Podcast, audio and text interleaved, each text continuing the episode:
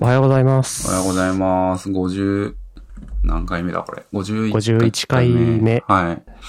そういえばあの、ネクストステップ FM だったっけな。えっ、と、まあ、iOS とか Mac のデベロッパーがやってるポッドキャストがあるんですけど、それ僕も、はいはい。あの、ちょいちょい聞いてたんですけど、あのーまあ、iOS 界隈だとちょっと有名な人、有名な人っていうかもうほとんど、もう日本の結構有名な人ですね、本当が、あの、配信してくれてるポッドキャストで、がちょうど50回目だったらしくて、先週か。あ、そうなんですねそれを。えー、結構長くやられてると思うんですけど、結構不定期のあのやつなので、はい。ちょっとそれを超えるペースで、普通に50回を突破してしまった我々。えー、まあ、ただ中身的には多分、あの、先方の方が、あの、非常に濃い内容を話していると思うので、エンジニアとして負けてるなっていうのはすごく思いますけど。だって僕らも、まあ、あの、そうね。言うてでもその辺意識してコンテンツを作ってるっていうことはないから、いいんじゃないですかね。まあそうですね。はい。というわけで、はい。はい始めていきましょはい。早速ですが、えー、この一つ目のネタでいいですかね。う。うん。はい。コード決済のナンバーワンが出ましたよということで、えー、IT メディアモバイルの記事で、えー、MMD 総研究所の調査結果で、えー、コード決済の、えー利用状況に関して調査したところ、うん PayPay が大差でトップだったっていう記事ですと。僕、あえっと、ここの中に、この並びは、えっと、PayPay、ドコモの D 払い、楽天 Pay、auPay、メルペイ、メルカリのメルペイ、LINEPay、ファミリーマートファミペイ、ゆうちょペイってその他っていうのがあるんですよね。で、自分が使ったことあるのが、えっ、と、PayPay と、えー、LINEPay、メルペイあたりかななんか、自分は ADDA とか au 使ってるので、auPay も多分使った方が良さげな気はしてますけど、まあちょっと、なんでだかわかんないけど、使ってないけど。そうですね。PayPay はすごい、やっぱ、浸透してますもんね。その、払える場所的な意味でも。多いですよね。なんか他の決済に対応してないのに PayPay は使えるっていうお店結構ありますね。うん。やっぱりクレジットカードとかも、なんだかんだで、あの、決済手数料とかかかるから、あの、対応してないけど、PayPay は決済手数料が基本的にちょっと前までタダだったのかな？そうですね。そのニュースもありましたね。うん。無料だったけど、いよいよ有料化したっていうのも。そうですよね。なので、とりあえず一気に広げたおかげで認知度はすごい高いって感じですよね。あとはもう CM ですごいですよね。やっぱ芸能人を使っての、なんか PayPay すごい音的な感じで使いやすかったのか。うん。なんかあっちこっちでやっぱり聞くし、うちの親父なんかも何で、何で払ってるかっていうと、クレジットカードが一番で、次が PayPay らしいっていうのを、この間実家に帰った時に聞いて、うん。あやっぱ、まあ、まあ、地方を言うても関東圏内ですけども、うんあの、こっちの方でも、やっぱ、うん。の、なんでしょうか、高年齢の層でも、こう、ちゃんと使ってるっていう感じで、うん。あ、これは全然都心に暮らしてる人たちだけじゃないんだなっていうのがすごい分かったので、うん。一方であの、そん一緒にご飯食べに行って、で、前に、列に並んでた前の人たちはいまだに現金で払ってたから、うんどうやらなんか現金と、えっ、と、スイカの、えっ、と、二つ？二種類使って、なんかスイカの残り金額プラス現金で払うみたいなことをしてたらしくて、うん。めっちゃお店の人困って、すごい 決済時間まか、待ってたんですよ。まあ、そういうところもこう発生してるから、うーん、なんかハイブリッド決済とかいうのもどんどんこう生じてるから、なかなかこう店側の対応も大変だなって思いながら、僕らはさっさとクレカで決済して、パッてお店の人もにっこりって感じで。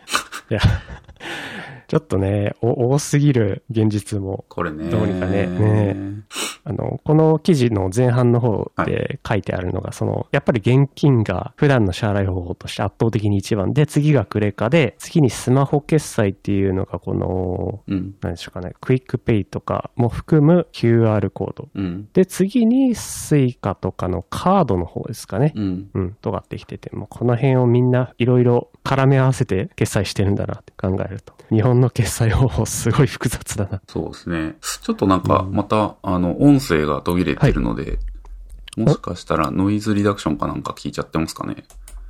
ディスコードのそうですね方ですかね。設定は変えてないので、ディスコード内のなんか、ノイズリダネットクションで、ワークか何かの問題かなと思うんですけど。うん。ちょっとだましだまし行ってみますか。お、はい。ちょっとあの、なんでしょう？えー、聞こえないなとか、え、なんて言ったのっていうのがあったら教えてもらえると。はい。はい、お願いします。そうですね。で、えっと、まあ、カードがだんだん減ってきてる感じはあるのかな？あの、カード型の電子マネーは多分今モバイルの方に移行してってる気がするので。まあそうですね。その、うんし普段の支払い方法の下の年別での比較を見てるんですよね。ああ、はいはいはい。うん。現金とクレジットカード減ってますね。うーん。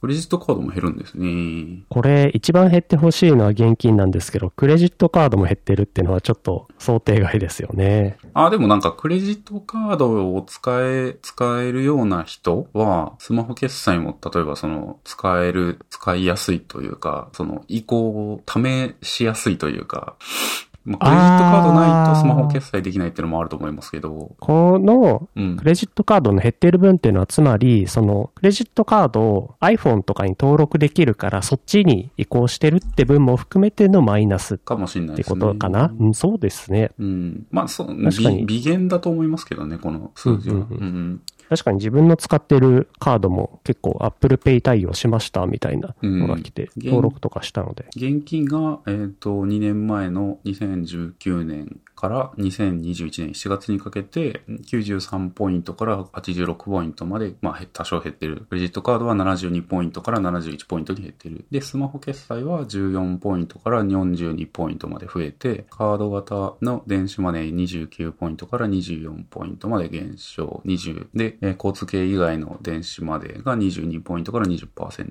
に減少って感じですかね。なんで増えてるのがスマホ決済。うん。まあ便利ですからね。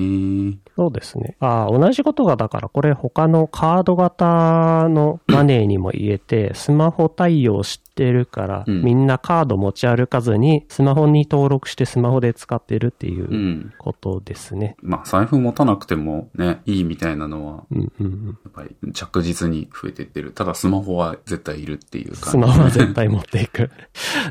これ、昔と比べると、よりこう、スマホをその辺に放置できなくなっちゃいますね。そうですね。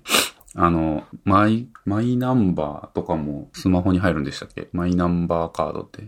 ちょっとマイナンバーカードそのものは入ってないですけど、身分証明書類とかも、その、まあ、運転免許証とかであれば、まだ日本はまだだけど、あの、スマホで設定できるというか、アメリカは確かそういうのもありましたよね。うんうんうん。うん。まあ、アメリカ、そうですね。アメリカの警察は怖いという、まあ、あの、ポッドキャストで聞いた話でしかないですけど、運転免許証が入ったスマホを警察に見せるというか、渡すというか、それが怖すぎるから、絶対やらないっていう話もあって、なので絶対運転免許証は持ち歩かなければならないっていうのも聞いたことありますけど、うっかりスマホごと渡してしまうと何されるかちょっとわからないから。ねどういうこととか思いますけど。まあでもちょっと嫌ですね。なんか、あの、海外の、えーまあ、日本国籍じゃなくて、海外出身の、あの、知り合いがいるんですけど、えっと、その人が、11月か2月、12月ぐらいに、えっと、まあ、母国に帰って、で、また日本に戻ってきたんですけど、その時に、えっと、空港で、なんかアプリを入れさせられたらしいんですよ。あー、できっとコロナ系ですよね。そうですね。多分、位置情報とかを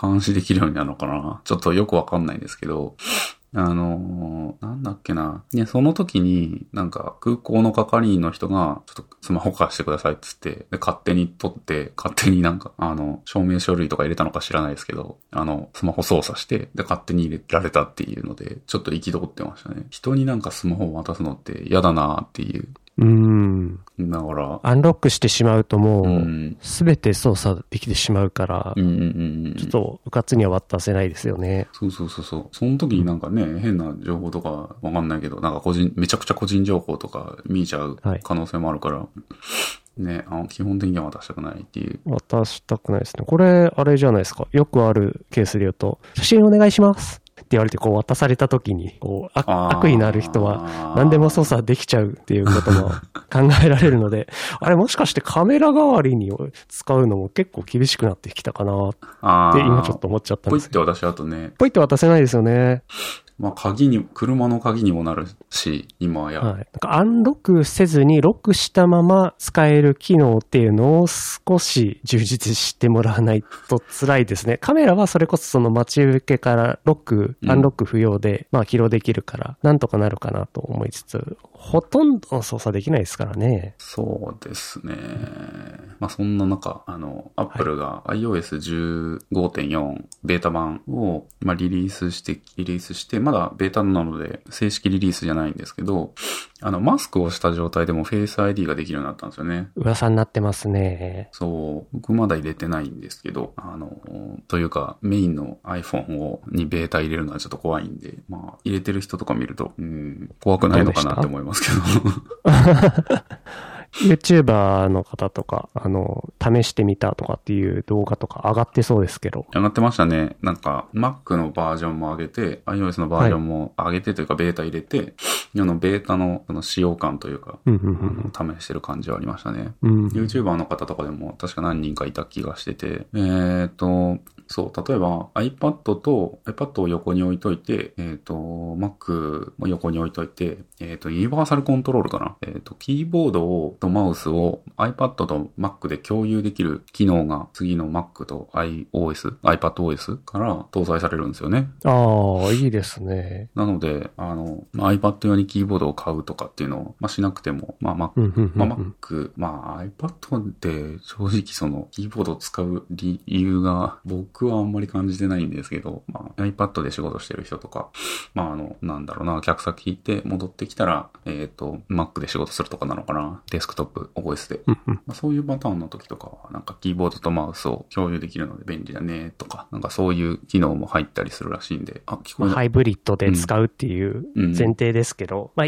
特定の人には良さそうですよね。そうですね。うん。ようやくでも、去年の秋ぐらい、秋か夏ぐらいに言ってた機能が搭載されたので、ペース早すぎると思うんですよね。なんかその OS と、なんか無理やり頑張って、その Mac とか iPad とか iOS のバージョン上げてるけど、うんうんうん。なんか Apple の中も開発のスケジュール追いついてないような気がしてて、まあコロナ禍のせいなのかわかんないですけど、去年の、えー、2021年内にリリースしますって言ってたのが、まだベータでしかリリースできてないので、まあ多分ちょっとディレイしてるんだと思うんですけど、ちょっとね、あの、まあ株価っていうところもあるかと思うんですけど、次の多分リリースはしょっぱくなるんじゃないかなと思ってて、iOS16 とか Mac13 とか。16、もしかするとそのメジャーバージョンアップって。いうのに、これぐらいしかないのっていうようなものにはなるかもしれないですよね。そうですね。なんかこう、もう年が上がるとメジャーバージョンアップがこう、通例になっちゃってるから、うん。ボリュームの割にメジャー感ないね、みたいな年ももうあってもしょうがないですよね。そうですね。まあ、絵文字とかいっぱい追加してくれればなんかお茶濁せるような気がするんで。互換性がないからっていう意味で、メジャーバージョンっていう、無理やり感。それでもなんか絵文字最近また追加されたっぽいんですよね。なんか。あ、そうなんですか？絵文字なんか、そそんう。なに増えてる。どんどん追加されてて、まあ LGBT 対応とか、そういうのもあったり、あと表情とかも、なんだっけな、まあより多彩になったっていうアップデートがあってうん、使いどころがあるのかっていう感じの絵文字が増えてきたっぽいですけど。うーん、難しそう。うん。絵文字、そんな種類があっても、今度、選ぶのが大変じゃないですか、我々にとって。あのね、それはすごいわかるんですよね。LINE を、LINE はもうほんと困ってて、LINE そう、LINE で会話するときって、まあ、普通にこうメッセージのやり取りだけでいいんですけど、なんかこう、スタンプを送って、こう、間を置きたいとか、あの、返事の代わりにスタンプを送りたい感があるときあるじゃないですか。ありますね。けど、そのスタンプを何を選んだらいいのかっていうのがわかん、困るんですよね。あの、わか、わかります。LINE の、あの、キャラクターがそもそも結構、僕にとってはな、そのニュートラルじゃなくて、ちょっとその、なんて言うんだろうな。まあ、うん、LINE 感があるんですよ。で、LINE 感っていうのかな？なんて言うんだろうな。まあ、まあ、not for me なんですよ。で、じゃあ自分に合うそのスタンプは何かって探しに行くんですけど、なんか難しいんですよね、こう。まあセンスが必要じゃないですか。その、このスタンプを使ってるセンスっていうのは、あの、お互い、その、一応こう、情報になってくるから、この人こういう。そうですね。なんか共通した、なんだろう、うん、バックグラウンドがあって、例えばなんか共通で知ってる、こう、元ネタとしてアニメを知ってるとか、うんはい、同じゲームをやってるとか、いうのがあれば、まあ、それ系を使えば、うん、まあなんだろう、ニュアン、いろんなニュアンスを含むことでも、こう、やんわりとこう返せるというか、あ、これは冗談なんだな、みたいな感じとか、使いやすいっていうのはすごいわかります、うん、そうなんですよ。で、すごいコミュニケーション難しいなというか、まあ、勝手に考えすぎてるんですけど、っていうのは分かってるんですけど、あの、まあ、例えば、うん、まあ、若い時から、あの、例えばリルスティッチってわかります？あ、わかります、わかります。スティッチ好きなんですよ。うんうん、で、そのキャラを使ったスタンプとかと、まあ、例えば持ってるんですけど、それを、えっと、例えば奥さんとか家族とかに使うんだったらまだ全然、まあ、お互い、私はそのスティッチのことだからし、が好きだからっていうのを知ってるからいいんですけど、あんまりこう知らない人とか、あと、ん美容師の、例えばその予約するときとか、えっ、ー、と、うん、なんだろう、ちょっとトレーニング行くときの、いや、連絡のとき、やり取りするときに、なんかスティッチを送るとか、あと、会社の後輩とかに スティッチを送るとかすると、はい、え、な、な、なんでそんなおっさんがスティッチ使ってんの？みたいな。あ正直言っていいですか、うん、考えすぎですよ。なんかそこが。いや、全然あり。うん。うん、なんだろう、極端なものだ、な使うそのキャラクター IP とかって極端なものだとあるにはあるじゃないですか。だけど、うん、ディズニーはなぜか許されるというか。まあね。うん。まああの、漫画太郎とかのやつも好きなんで、漫画太郎のスタンプとか持ってるんですけど、うん、それはもうなんか、すこう、斧を持った、ちょっとなんか、殺意のある感じのばあさんとかは、うん、キエーってなってるスタンプとか、そういうの好きなんですけど、まあ使いどころないなっていう。ガッパローはちょっとね、強いですね、結構まあ、そういった意味で、絵文字とか、スラックとか、Facebook メッセンジャーとかは、割とこう、センスを求められないスタンプ、うん、割と絞られてるじゃないですか。で、Facebook はもうなんか、メッセンジャーは、あの、右下にグッドボタンがあって、もうそれを押せば、まあなんとかなるじゃないですか。そうですね。見たよ、見たよというか、うん、OK みたいな簡単な返しだったらば。なので、そうですね。絵文字、なんかニュートラルなやつがね、こうやって増えていくっていうのは、個人的にはすごいありがたいっていう感じです。何の話だったっけな iOS のアップデートしていく話でした。そうですね。うん。今日でもこれ、元ネタとしてはこの、どれでしたっけ？この記事ですかね ?C ネットのこの記事ですかねにも触れといた方がいいですかね ?iOS ネタで。これはね、あれですね。iOS のアップデートっていうよりかは、あの、あれじゃないかな。えっと、e コマースじゃないや。Apple の、えー、ポリシー的な、えー、ま、変更というか、このアプリは何の情報を取得しますかっていうのを、えっ、と、ユーザーに見せるようにして、で、少なくともアプリ開発者とかアプリは、えっと、まあ、例えば普段見ているウェブサイトの、えー、コード追跡をする場合、ユーザーの許可を得ないといけないっていう変更が、えっと、去年ですね、に、えっと、リリースされた iOS14.5 から入れられていて、で、これが、その、旧 Facebook、現メタの、あのビジネスに、まあ、大きなダメージを与えたっていう記事ですね。うん、やっぱりメタ、Facebook は、あの、売上のもう9割以上が広告に頼ってるので、で、しかもやっぱりトラフィックで言うと、モバイルのトラフィックがすごい大きいので、あの、モバイルのところで、えっ、と、まあ、行動追跡してターゲティングできる広告、例えば、うん、キャンプの、えー、ホームページ、キャンプ用品のホームページを見てたら、Facebook だったりとかで、キャンププの、えー、広告を出すのはもちろんなんですけど、Facebook のいいねボタンとかを、えー、配置してくれてるホームページでも、えーと、同じようにキャンプの、えー、広告を見せてあげるとか、まあそういう、えっ、と、広告ネットワークの仕組みですね。まあ他にもインスタグラムで、えっ、と、キャンプ用品の、えー写真、タグがついてる写真にいいねしたら、まあこのユーザーはキャンプが好きなんだろうっていうので、キャンプ用品の広告を出してあげるだとか。うんうん。まあそういったこうことで、あの、精度の高い広告をメタは出せてたっていう話なんですけど、まあユーザーの、ユーザーの個人情報をひたすら収集している形になるので、あの、邪悪じゃないかっていうので、えー、去年とか一昨年とか、えー議論になって、で、アップルはそこを、ユーザーの許可を、まあ、得ら、得てない場合はダメですよっていう変更をしたって感じですね。で、その結果、いい広告が流せなくなったので、えっ、と、1兆円ぐらいじゃなかったでしたっけ？この C ネットの元記事によると、2022年の損失の見込みが1.1兆円の見込みっていうことで、今年もそんな予定がされてると。えーと、あと、記事の冒頭で、あ、記事の冒頭で言ってるのがそれですね。はい。うん100億ドルって書いてあって、それが日本円に直すと1兆1500億円ということで、えらいこっちゃ。すごいですね。まあ、すごいですよね。広告がやっぱりこの GAFA の中でも支えてるビジネスモデルの一つだから、うん。うん。これ取り上げられるっていうのはめちゃくちゃ業績にうんインパクトを与えるんだなっていうのはすごいよくわかりました。まあやっぱりこれ、こういうことが起きるって思うと、やっぱりハードウェアって捨てちゃダメなんだなってすごい思いました。なんか、あの、プラットフォームをやる上で、まあ、Google と Apple に、あの、と Microsoft に基本的にはその、我々は握られてるじゃないですか。そのソフトウェアはを作る意味で。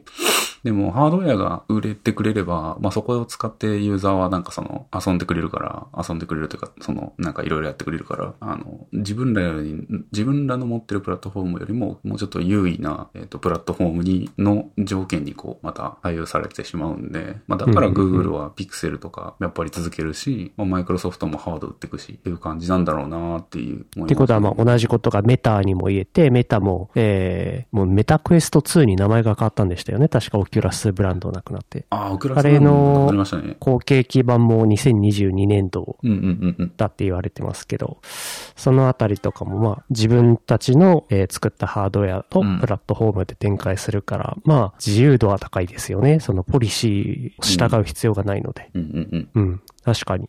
すごいおっしゃってることわかります。キュラスで、まあでも何、何するのかな？コンテンツを売ってくっていうよりかは多分やっぱりオキュラスクエストとかオキュラ、オキュラスじゃないや、VR 機器から得られる情報をもとに広告を出そうっていう話なのかな？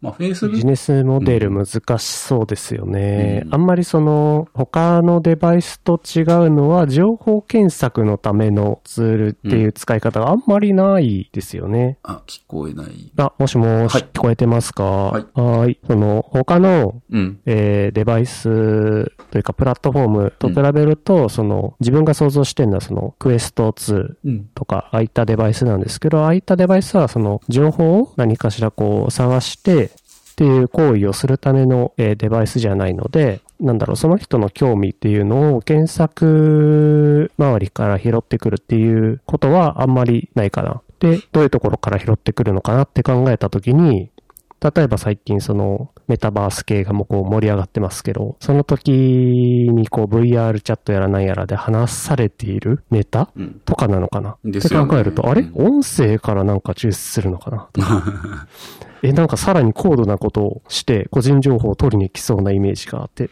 いや、まあ、ただそれはそれで難し、技術的に難しそうだな。でも考えられ。いや、じゃあ、広告をターゲットするためのネタっていうのは、クエスト上からどう拾ってくるんだろうなっていうところがちょっと今、なかなか考えつかなくて、まあ難しそうですよね。うん。まあ、うんメタバース、Facebook、メ、えっ、と、メタ社のえっと、の、えっ、と、アプリだったり、えっ、と、元オキュラスの、えっ、と、端末の中で遊んでる、えーアクション、アクティビティとかは、うんえっ、と、まあ、なんていうんですかね、クッキーとか別にそういうのを使ってるわけじゃないので、えっ、と、共有できるんですよね、今でも。インスタグラムで、えっ、と、やったアクティビティは、Facebook だったり、えー、なんだっけ、えー、海外の LINE みたいなやつ。えー WhatsApp ですか？あ、そうですね、WhatsApp。そう。そこ間は、えっ、と別に情報は今でも共有できるので、まあ、そこの一つに、えっ、と、メタバース上の情報がまた入ってきて、まあ、メタバース上とかで、うーん、なんだろう、あ受け取れる、その、デジタルコンテンツとかを、うん、インスタグラムだとかフェイスブック上で訴求するとか、まあ、逆もしかりみたいな。ああ、逆の方が多いかもしれないですね。その、日常のうん。行動が、まあ、主に Facebook、Instagram とかそういったところでうん。収集され、うんで、この人の興味っていうターゲティングされた結果が、うん。メタ社のデバイス上で何かしらサジェストされるっていう形の方が現状は多そうですね。そのストアでレコメンドされるとか。うんまあ、家帰ってきて、で、まあ、ソファーでゴロゴロスマートフォンで、みたいなシチュエーションじゃなくて、ソファーに寝転んで、ゴーグルして、インターネットするっていう風に置き換わっていくのであれば、あまあ、あの、そういうのはめちゃめちゃ広がっていくっていう感じですよね。うん。まあ、そんな中、えー、インターネット、はい。インターネットのなんかネタがいくつかあるっぽいですけど。あインターネットのネタ。じゃあこの3番目、軽く触れておきたいなと思うんですけど、これ去年だったかなあの、確か、確か去年だと思うんですけど、スペース X はいの提供している、はい。はい。これ覚えてますか、はいそうなんですよ。あの、スペース X が提供している、えーインターネットサービスですね。人工衛星を経由して提供されるインターネットサービス、スターリンクうん。なんですけども、えーまあ、それ、前回話してから、割と人工衛星、いろいろその後も打ち上げられまして、で、インフラ整備がこう、どんどんどんどん、急ピッチで進められているわけなんですけども、今回の記事では、えっ、と、ベータテスターとして応募した方が、えー実際に使って分かった問題点っていうのを挙げています。うん。このジェフさんって人が使えたっていうことなんですかね。で、この記事をそのまま呼ぶような感じになっちゃうんですけども、えーこの方もベータテストに応募して、で、実際設置してとかってやったんですけども、えーそのまま実は、あの、利用しなくなってしまい、どうせならばってことで、えーいとこに譲渡しようとうん。いうことで、えーやってみたんですが、なかなかこう、アンテナ譲渡っていうのが、こう、サポートに問い合わせても、可能っていう説明だったのにもかかわらず、実際にはなんかこう、アンテナ購入待ちみたいなステータスにされて、待機列の最後尾に回されて、譲渡もなかなかできない。で、彼のいとこは結構数キロバイトしか出ないっていううあんの。地域に住んでるから、これはスターリンクにこう希望を見出見出せるだろうっていううん。感じだったんですけど、えー申し込んでから、えーずっと、その、なかなか、えー譲渡っていうのができないし、えーと申し込んでから使える予定だったものが結構いろいろと後ろ倒しになっているうんっ。てことで、うーん、まあ、イーロン・マスクの事業でだいぶ永続的な遅れが発生しているうん。けど、これどんだけ信用できますかっていうまとめをしていますと。うん。で、もう一個が、えっ、と、ハードウェアの問題について指摘していますね。うん。僕らが去年見たときはなんかやっぱ他の BS アンテナとかと同じ円形のアンテナだったと思うんですけど、うん今なんか四角い割とコンパクトなアンテナにハードウェアが変えられてて、これがなんかどうも問題だっていう話もしてますね。うん。小さくなったんですけど、えっ、と、えっ、と、これに付属してくるルーターうん。からイーサネットが削られちゃって Wi-Fi だけになっちゃった。で、優先する接続するためのドングルが追加購入必要で、しかもそのケーブルが独自形状だ。中身はただの5、カテゴリー 5E の LAN ケーブルなのに、みたいな。うん。で、3つ目の指摘点が、えー実はこのアンテナの消費電力がバカ高かったといううんわけで3つ指摘されてますという感じです。はい。いやー、日本はやっぱ物理的にケーブルでつなげるからいいですけど、うん。うーん、地域的にね、国土が広いアメリカとかでなかなか希望を見出せるサービスだったんですけど、実際にはやっぱこういう問題がいろいろ起きてるなという感じで、うんうんうん。ちょっとね、追加情報を読んだんで今日ちょっと持ってきました。あの、スペース X が、あの、やってるプロジェクトですよね。えっ、と、イン衛星、えー、衛星を打ち上げて、その衛星経由で、えっ、っ、と、インターネットができる。で、それが、それに、えっ、と、5個のユーザーはパラパラアンテナを設定、設置して、で、インターネットができるよっていうサービスで、えーそれの、えー進捗が今、まだ実験段階レベルだっていう話だったっていうことですかね。まあ日本とかでもあれかもしれないですけどね、その、島国と、島国じゃない、離島とかは、まあこういうの多分必要になるかもしれないので、うんうんうん。まあ、ケーブルでつなぐのが難しい地域とか、うん、まあ、そもそもケーブル飛行にも個人で負担するにはめちゃくちゃお金がかかってしまうとか、うん。やっぱ一定の需要があるからこそそういったケーブルを引くわけですけど、そうじゃない地域っていうのもまあ国内にもいっぱいあるから、こう空からあのインターネットにつなげるっていうのはすごい希望がね、あるんですけどね。そうですね。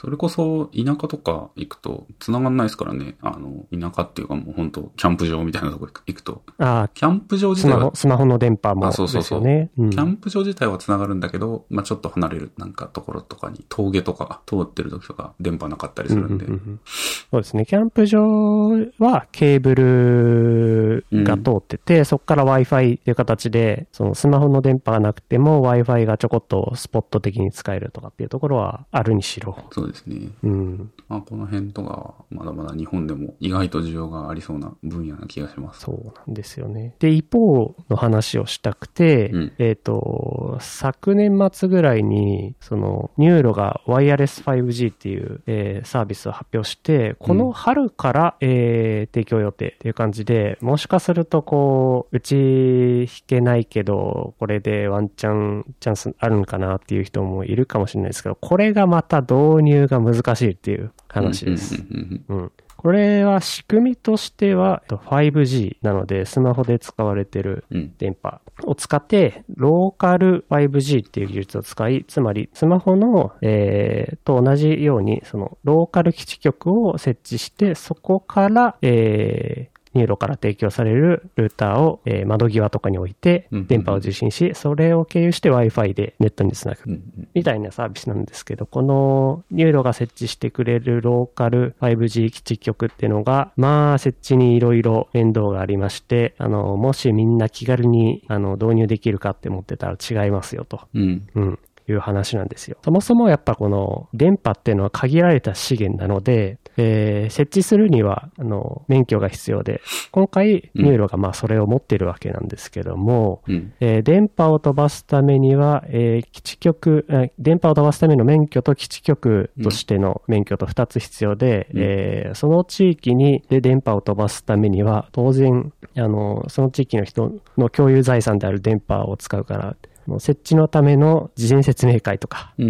まああったり、まあその、個人でとあるマンションに住んでる人が導入したいって言っても、そのマンションの人たちに、あの、同時にこう説明会開いて、こういう仕組みで、こういった準備をしていただけるとできますよとか、こういう、まあいろいろねう、んあの、個人が使いたいって思っても、いろんな人に影響があるから、うんうんそういったところがなかなか大変だうん。うん。ということで、いや、これを、まあ、 NURO さんが頑張ってやってくれるわけなんですけど、えー、売り文句として、うん。なんでしょう、えー、工事不要とか、うん。あの、レンタルで提供されるルーターを設置したらすぐ使えますとかって言ってる歌い文句と比べると、おそらく実態はだいぶ違うな。っていうところを注意しないといけない。うん。光っていう回サービスなんですよ利用できない方向けに高速なサービスを提供する。うーん。なるほど。これホームページもあんまり詳しくは語ってないんですよね。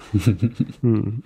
なるほど。若干ニッチな感じがしますよね。すごくニッチだと思いますね。なんかその集合住宅を経営する、えっ、と、方とかが、うーん、まあいろんな話を聞いて、じゃあ入れるかってなるとかなのかな。そうですね。個々の、その、例えば、賃貸とかで借りてる人が、うん、わざわざ聞きに行くっていうのは多分なんかしなさそうな気がするし。そうなんですよ。そういう人が申し込むようなサービスではないなっていうところがうん、今の印象ですね。そうですよね。でも多分、その、実際の大家さんとかはその集合住宅住宅に住んでないから、その、ペインが通信スピードが遅いことに対しての苛立ちみたいなのは特にないうんうん。から、まあというか僕一番、えっと、この前の、前に住んでた賃貸の、あの、マンションが、あの、まさにそんな感じで、あの、ほんとね、あの、備え付けのインターネット回線があったんですけど、はい。まあ、ひどくて、うんうんうん。なんか12時になると、例えば、一回電波が、電、え切れるのかな ?IP が切り替わるのかちょっとよくわかんないんですけど、あの、例えばオンラインゲームやってるじゃないですか。はい。12時になると、その、通信が切れるんですよ。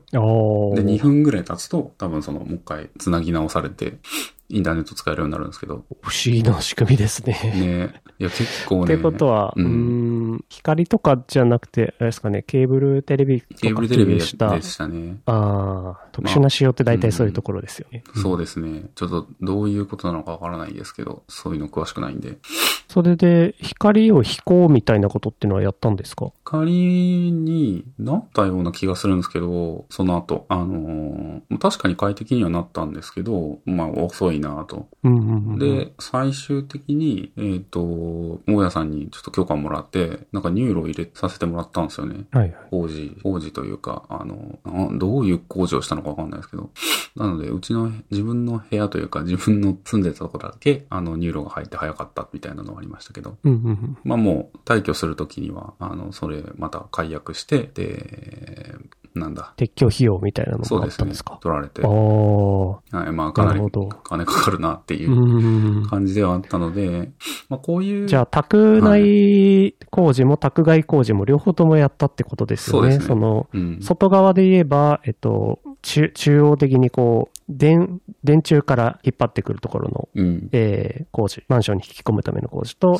マンション内のケーブルうんっ。ていうのが必要で、おそらくそのマンションが持ってたものは、うん。えー光じゃなくて、そのケーブルテレビ用の配線しかなかったので、まあ配線の管は共用しつつも、ケーブルは新しく光を通す必要があって、その2つの工事ですね。うん。だからやっぱり全オタクにやってるわけじゃないから、そのオタクの分だけやったのは撤去が、やっぱりケーブルを元通りに撤去しろという感じでね、必要なんでしょうね。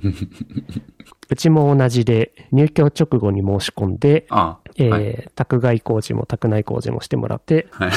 あの、アパートに、えー備え付けのもあるんですけど、えー今、ケーブルが、えーこの電源の、なんて言うんでしたっけ、壁、壁についてる電源のところからペロッと、うん。はい、光ケーブルが1個出て、これは撤去時に、あー退去時に撤去する必要があるなっていう感じで。あうん。まあ、そこですよね。一番その導入と撤去で問題が。あって、なかなかそういうところを渋る大家さん、管理会社とかだとできないっていう。うん最後の管理会社がね、ちょっとそういうのを渋る系の管理会社だったんですよね。あとなんか、なんか管理会社がね、コロコロ変わってて、なんか4、4回ぐらい、結構住んでたんですけど、6、7年ぐらい。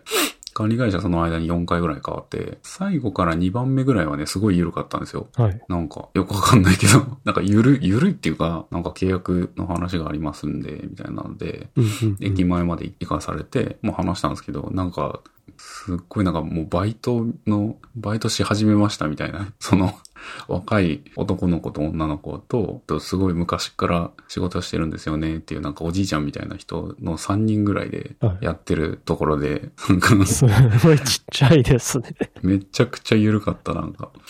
まあ、そうですね。それもあってかわかんないけど、入居者があんま増えなかったっぽいので、多分大手に変わったんですよ、最後。で、その大手が結構、うーん、まあ、大きな看板、私が管理してますみたいな看板を、あの、マンションの、その、すごい目立つところに貼ったりとか、パネルを、あと、ああ、ゴミ捨て場とかを、ね。あ、そうそうそうそう、ゴミ捨て場とか、もう鍵するようにししはれちゃって、あこの時間からこの時間までしか開かないっす、みたいな。とか、なんかね、いろいろルールが決まってたんですよね。あ。うん。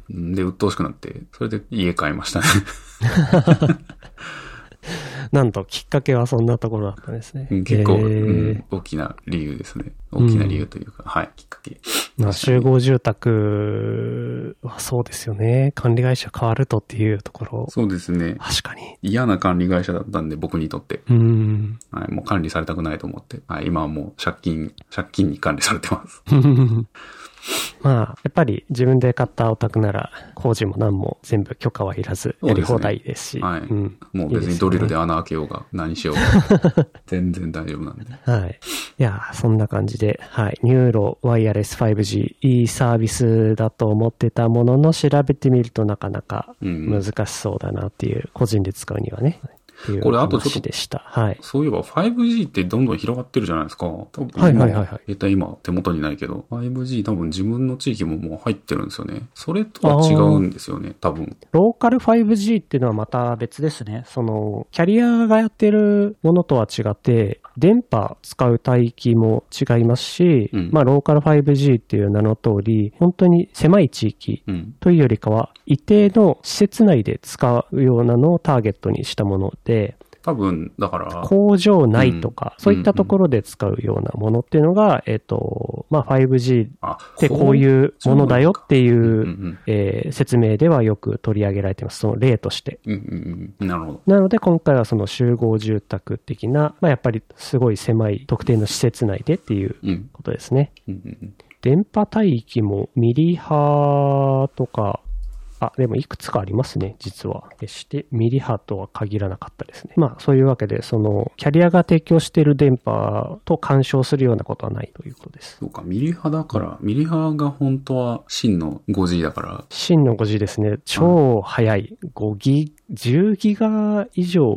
まあベストエフォードですけど見込めるなるほど。ですよね。現状の 5G だと、1ギガ、2ギガがせいぜいって感じですかね。ううんんうん。なるほど。エリアはでも広がってますね。まあ、それが広がれば、一旦は光とかもういらなくなるのかなそんなに。言うて共有してますから、ケーブルでこう、絞られるよりかは、不特定多数の人に同じうん。電波帯域を使われて、必ずしも自分が快適になるとはまあ限らないっていうところはありますけどね。なるほどね。うん。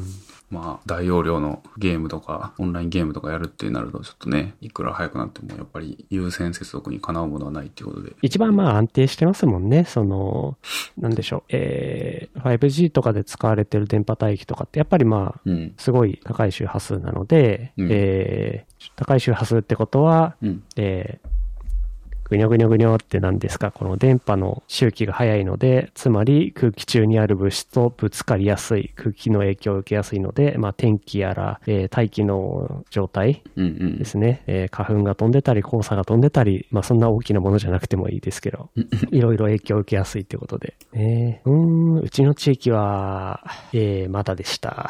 5G。あうんあ、なるほどでも、未来の予定とか見ると、まあでもなんか今年中に結構広がる感じ。すごい。うん半年以内にだいぶ近いところまで来ますね。うんうんうん。でもやっぱこう電波の広がるエリアがね、ちっちゃいから、本当に徐々にって感じですね。あ ちょうどうちの区画はまだギリギリ県外みたいな感じに見えます。うん地図を見ると。なるほど。うん。で、えー、そしたら？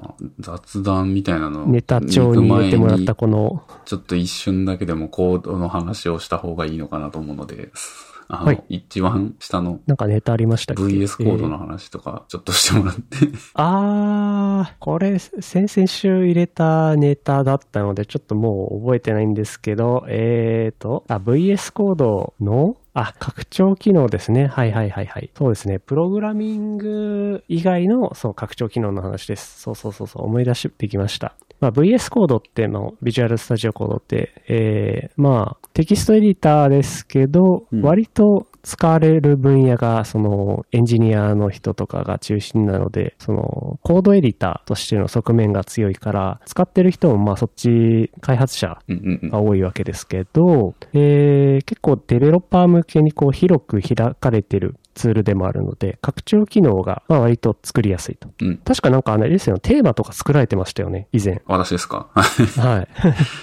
ね、ななんんかかそれも覚えてるんですけど、はい。そう、みんながいろんな拡張機能を作ってるんで、うん。その必ずしも開発者向けじゃなくて、いろんな日常業務であの活用できる拡張機能っていうのがいろいろ追加されてまして、うん。えー今日この持ってきた記事は日経クロステックの記事で、えーソフト開発だけじゃない日常業務に役立つ VS コード活用術。というわけで、えー記事の冒頭で、えー9つぐらい仕事活用編として、えー9つ、えー拡張機能が挙げられています。うんうん。で、えーと、実はこの中で自分がつ使ったことがあるものももうすでにあって、え1番目のレインボー CSV、CSV ファイルですね。うんうんえー Excel ファイルとかからこうエクスポートできる。これを、えー色付けして上で見たり操作したりという拡張機能。これから、えー、Draw.io インテグレーション。これ、あの、Draw.io っていうブラウザで使える、えー図形描画サービスなんですけど、それがこの VS コード上で使えるようになる。えーもちろん保存したファイルを、えー、Draw.io 上に、えーインポート、エクスポートできますし、Draw.io は、えっと、Google ドライブうん。からもあの使えるようになってるので、Google ドライブ上に保存するってこともできますし、うんうんうんえーあと、こここのつ目にあるプラント UML。これ、以前エピソードで紹介したことあるんですけど、えーデベロッパー向けにはなっちゃうんですけど、これは、あのーまあ、プロジェクトマネージャーとかも使えるものとして、UML を、えー使えるようになる。うん。うんまあ、この中で言うと3つほど使ったことがあって、うんうんうん。意外とこのコードを書くこと以外にも使ってるなーっていうところなんですが、どうです？この中で使ったことあるものとか、もしくはコード以外で何か拡張機能として今入れてるものとかあります？えーっと、あんまりないんですけど、まあ、マークダウンを PDF 出力するとか、スライド出力するみたいなやつ、これは、あの、入ってますね。で、あと、U、プラント UML も使ってますかね。で、パーシャルディフっていうのは、あの、便利そうですね。あの、別のディフを取るツールを持ってまして、それを使ってたんですけど、VS コード上でできるんだったらこっちの方が便利かもな。うんうんうんうん。あと CSV をよくその運用時に使うので、これ使、使うのでというか僕があんまり触ることはないんですけど、それを使ってるのをよく見るので、これレインボー CSV はちょっと入れといた方がいいんじゃないかなって思いましたね、これ。やっぱ間幕切りでな並んでるだけだと、やっぱりちょっとその、非エンジニアだと見せることもあるので、ちょっと色がついてる。これだけで結構見やすさ変わるから、なかなかいいんですよね。で、さらにその。ビューアーとして、あの、Excel と同じように、あの、グリッド上に並べるっていうこともできるので。まあ、エンジニアも結構、ここの CSV のところはミスってるのをよく見るので、まあ、こう入れといた方が良いうんうん感じはしますね。まあ CSV をやめたいっていうのはありますけど、本当その通りですね。じゃあヤムルにするのかとか、JSON にするのかっていうと、JSON もまた、よりうん、難易度高いですからね。うんうんこの運用時に使うそのデータフォーマットは結構多分永遠のテーマで、うん、まあ、なるべく管理画面、使いやすい管理画面がやっぱりあった方が良くて、うん、そうですねう。ん、ただそのフロントエンドの構築にやっぱりすごいコストがかかるので、コストというか、やっぱセンスとかも必要になるので、まあ、フロントエンド人材が 枯渇するっていう、うんなんかそんな感じはありますかね。はい。VS コード便利ですね。あと以前なんか、えっ、と、Mac の、えっ、と、デベロッパー、X コードか。X コード系でも何かいろいろ入れてるとかっておっしゃってたと思うんですけど、X コードに拡張機能でしたっけ？うーん、最近は入れてないですかね、あんまり。あの、昔は結構必要だった感じがあるんで、入れてたんですけど、最近は、はい。うーん、例えばドキュメンテーションツールとか、あと、うんうんうん。えー、ビムで、えーエディターをビムモードにするみたいな拡張とか使ってたんですけど。その辺入ったんですよね、もう公式で。あ、公式で入った。そうなんですよ。なんであんまりもう今、拡張は X コードには入れてないですね。X スコードで、その、他のサービスとのインテグレーションとかっていうのの必要性というか、ああの、んまりないんですあかね。んまりないですね。今回で言うと、ちょっと RAW.io とかあのはい。が例に上がりましたけど、そうだなまあ Figma とか最近よく話してたりしますし、うん。なんか、あんまり、う。うんん。X コードでインテグレーションできるものは基本的に Apple のその提供してもるものに大体限られてて、うんうんまあ拡張機能とか提供してるやつがあるかもしれないですけど、まあ Figma でえっ、と、例えば Swift UI の、コードを生成するみたいな Figma の拡張機能は、例えば、あの、どっかの開発者の人が公開してることとかあって、で、それを使って、あーまあ Figma 上で作る方が、そうですね。なんかやりやすいというか、広く開けてますよね、で開発者向けに。そうそうそうそう。うんまあ、コードを確かに生成して。X コードの拡張機能を作るとかってなかなか難しそうというか、まあやってる人があんまり見かけないので。うん。一個あれかな。インポート文のを A to Z 順にするみたいな拡張機能が入れてるかも。うーん。でも、拡張機能じゃなくて、あれなんですよね。その基本コンパイルするんで、X コードっていうか、その、バイナリを作るんで、その、ビルドスクリプトに組み込むっていうことが多くて、なるほど。リントとか、あと、Swift とかのフォーマッターとか、えー、ドキュメントの生成、えー、なんですかね。あと、ToDo をワン表示するみたいなやつも全部、あの、ビルドスクリプトの中に組み込んでますね。自分のやってるとこだと。で、えー、それはシェルスプリクトとかで書いてあって、えー、もうそれでなんとかやってるって感じですね。なんで、えっ、と、そういう、なんだろう、ドロー IO とかとのインテグレーションとか、うん。そういうリッチなことは、まあ、やれないですかね。まあ、エディターとしてのそのうん。拡張はあんまり、うんそうですね必要性がそもそもあんまりないんですかね。まあ、VS コードでやればいいかなって思ってます。ああ、そこはじゃあツールを使い分けるっていうそう感じで。ですね。うん。まあそうなりますね。うん、確かに。それこそあれなんですよね。その、X コード上で、あの、編集しやすいファイルとしにくいファイルがあって、うーん、なんか CI の設定ファイルとかは、X コード上だと、まあ YAML っていう形式なんですけど、あんまり書きやすくないんで、VS コードの方がなんか書きやすいなと思って、VS コードで、その同じプロジェクトのルートを開いて、えっと、編集するとかやったりしてます。アンドロイドも、アンドロイドスタジオ側で作業するのは、なんかその、アンドロイドアプリを作る時のコードで、で、やっぱり CI とか、うーん、なんだろう。まあ、そう、そう、設定ファイル系は VS コードで同じプロジェクトルート開いて編集するとかやってますね。あ、そうなんですか。Android Studio の方はむしろその、X コードよりかは、エディタとしてのこの拡張とかがやっぱり充実してる印象で、そういった YAML とか、えー別のテキストフォーマットでも、えー拡張機能とか入れて、なんかその場でパクッと同じ、えーアプリ内で編集しちゃった方が良さそうに感じてたんですけど、うーん。なんでしょう、ファイルフォーマットによってツールを使い分けるって方が、なんかあの、うん、例えばまあ、Android と iOS と両方やってる人とかにとっては、まあ同じエディターでやった方がいいんですかね。アンドロイドスタジオの使い方を多分僕がまだそんなに詳しくないからだと思うんですけど、あの、ビルドバリアンツって言って、えっ、と、ステージ、ステージというか、えっ、と、リリースビルドする、にするかとか、デバッグビルドにするかとかっていうのを選択するんですよね。はいでその時に、えー、それを切り替えると、えっ、と、X、ファイルエクスプローラーみたいなところのその構成が変わるというか、えー、割と動的なんですよね。そういう動的な表示になるんですよ。うん。で、なんでファイルツリーみたいなのを純粋に表示したい時とかに、あの、まあ、僕のやり方が正直は分かってないんですけど、えっ、と、純粋なファイルツリーを表示する方法が分かんなくて、えー、それを見るのに VS コードが便利っていうイメージですね。Android Studio は。なるほど。確かに実際のディレクトリ構造と違ってなんかエイリアスみたいな感じですもんね。うん。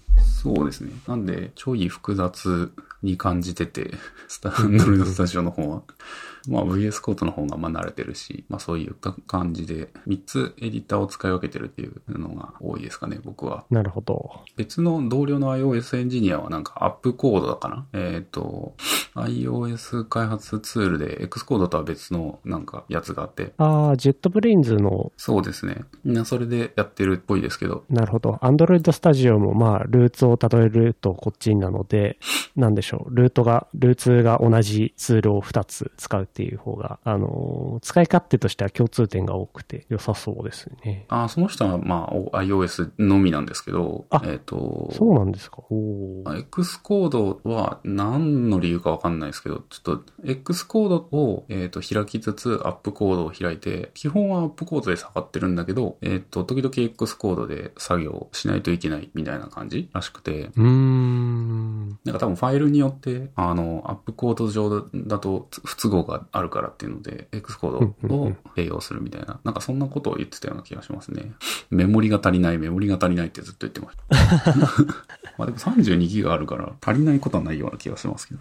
やっぱり僕とし ID として、コードエディターとして、その、 JetBrains の提供しているツールって、なんか共通した使いやすさとかありますし、X コードではできないことがやっぱちょっといろいろできるんでしょうね。たなんですかね。それを、うん、うんまあ、みんなさん VS コードなり、 AppCode なり、他のツールで補ってるっていう。うん。うん。まあ、使いやすいツールを選んで、まあ、でいいんじゃないかなと思いますけど。うんなるほど。なんか Web の開発してるともうすっかり VS コードしか使わないような感じになってるんで、なんでしょう。他の ID と使い分けてるっていう例はちょっと初めて聞いたので面白かったです。なんかでも、インテリジェとか使ってる人いますよね。インテリジェ。そうですね。中にはいるとは思いますなんとかアルティメットみたいな身近にはちょっといないですね。あの、あれい、いると思いますよ。あなたの近くに。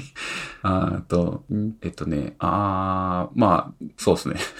なんか、高いエディター買ってるなみたいな、いましたよ。ああ。フロントエンドやってる人で。インテリただ今 J、うんインテリ J、おいくらだろう？いや、結構したと思いますよ。インテリジェアイデアスアルティメイトみたいな。今、いくらなんだろインテリ J、えー、アイディアでう。インすか。テリジェアイデアかな？今もね。ああ、もうサブスクリプションになってるのかな？ああ、そうですね。あ、でも年額で6万円弱。ー高いですね。 Adobe も真っ青の値段でした。あ、でも Adobe ぐらいじゃないですか？ Adobe Cloud ってもうちょっとや安くなってるイメージだったんですけど、まだこんなに高かったでしたっけ？高いんじゃないですか？ WebStorm とか使うだけじゃなくて、あの、コンプリートプランうん。とかだと、Go、Go を触りたいからっつって Go ランドも入ってる。だから All Products Pack にするぞっつって買ってた気がしますね。なるほど、なるほど。まあ単体だとやっぱり安いけど、このオールインワンなパッケージはどれにしてもやっぱ高いですね。今、クリエイティブクラウドコンプリート見たら月が6000円ちょっとしてたので、まあそうですね。あ、高いですね。ここまで来ると誤差ですね。はい。まあ、っていう感じですかね、今日は。まあ、あとは、今週、今月から、あの、ちょっと対策ゲームがいっぱい出てくるので、ちょっと取捨選択してやっていかないといけないけど、えー2月に、えー、ホライズンゼロ、ウェウエスト、オービデンウエスト、で、エルデンリング、3月にグランツーリスモ7、えー、FF オリジン、えー、ゴーストワイヤー東京、まあ、他にもいくつかゲーム出ますけど、ですね。あのーつい先日発売されたものだと、ダイイングライト2とかが出てたり、うん、出ますし、なんか年明けてからの、この、新作ラッシュが、その2月そ3月で、対策の新作ラッシュというか、そうなんですよね。来てますね。まあ、これエルデンリングやらないはちょっと自分の中ではないので、それはやるとして、グランツーリスモ7もまあ予約してるから、それが本当に3月4日ぐらいかな、リリースされるのかどうか、延期する。以前のエピソードでも話しましたけど、グランツーリスモは延期余裕というそうですね。歴史があるので、今回もということですかね。いいや、でも、ステートオブプレイ、えー、今週、先週ぐらいに、あの、やっていて、グランツーリスモ7特集でしたけど、んーなんか、あのクオリティのものが本当にね、来月出てくるのか、期待感はめちゃくちゃ高まるものの、実際にリリースに間に合う機能、あの中のどれぐらいかなっていう不安も抱えつつ、ちょっと見てたので、もうでも、完成してないと、プレスとかできないから、流通とかもあるから、うんうんうん。さすがにできてるのかな？もうマスターアップはね、うん。していて、あの、物理的に焼く工程に。そうですね。出るならまあ、やらざるを得ないですね。うんうんうん自分はまだまだ、えっ、と、フォルツァホライズンを楽しんでるんですけど、いやー、グランツーリスもどうするか。まあ、フォルツァ、ホライズンとはちょっと毛色がやっぱ違いますよね。そのリアルそうですね、レレースですからね、はいこっちは。はい。いやーグランツーリスモ7のいいのはやっぱりあれですね、中古車マーケットがあるんですよね。中古車マーケットのはなんかやっぱりね、テンション上げてくれるんですよね。ピッカピカの新車車を買える場所が、うんえっと、新しい車を買えるところと、中古車と、はい。あと、あれ？なんか3つぐらい用意されてましたよね、確か。まあ、あと、ヴィンテージカーみたいなやつですよね。あ、ヴィンテージのでしたっけ？そうそうそうそう。レジェンドカーかな？はい、そうです。あ、レジェンドか。うんうんうん。そうですね。まあそういう中古があるってところはまた、あの、グランツーリスモ、まあ、1からやってる、1とかも、これもう、いつだろうな、中学生とかかな？小学生かな？まあ最初、こう、100万円持ってるんですよ。ゲームを始めると。で、いろんな車メーカーの、あの、ショップがあるんですけど、全然買えないんですよね。うん、うん。で。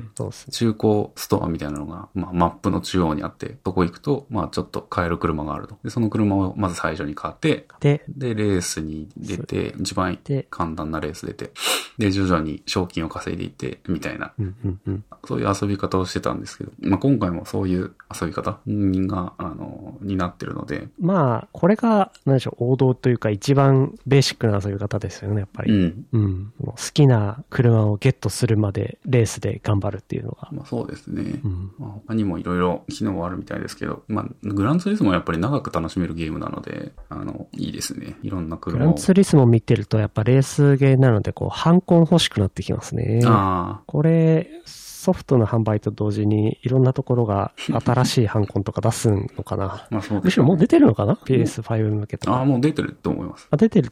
うん。ロジクールとかから出てそうですよね。もうすでに新製品。アンコンはね、いいですよ。あの、僕も持ってますか？はい、持ってて、あでも安いやつなんですけど、まあ持ってて、やっぱりハンコンでプレイすると、コントローラーで操作した時よりも、はい。リプレイが綺麗になるんですよね。あの、リプレイが綺麗になる？カーブを曲がるときに、車が、あの、ちょんちょんちょんちょんってコントローラーでやる場合やるんで、カクカクカクっていう、こう、はい。曲がり方にするんですけど、ハンコンでやるとこう、やっぱり綺麗なカーブを描いてくれるんで、うんうんうんうん。あの、リプレイがすごい綺麗になって、めちゃくちゃ楽しい。指先で一定の角度にこう保つっていうのはできなくて、なんか、やっぱ入力値がブレるんですけど、ハンコンだと、ある程度の角度に曲げたところで、綺麗に、あの、数字丸めてくれるから。うん。まあ本当の、あの、挙動ですよね。うん近いので。そうですね。近いですよね。まあやっぱある程度。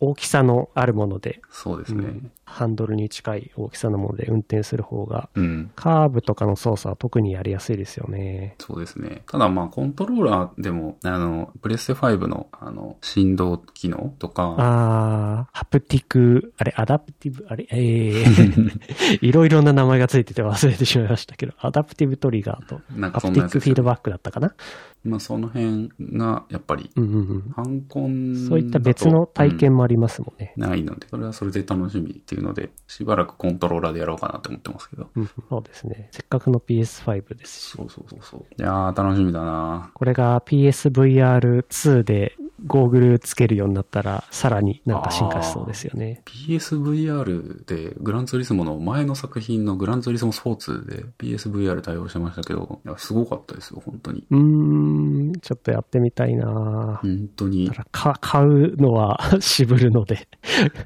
え？どっかで借りてやれないかな。ちょっとやってみようかな、借りて。ハンコンとかも借りたいな。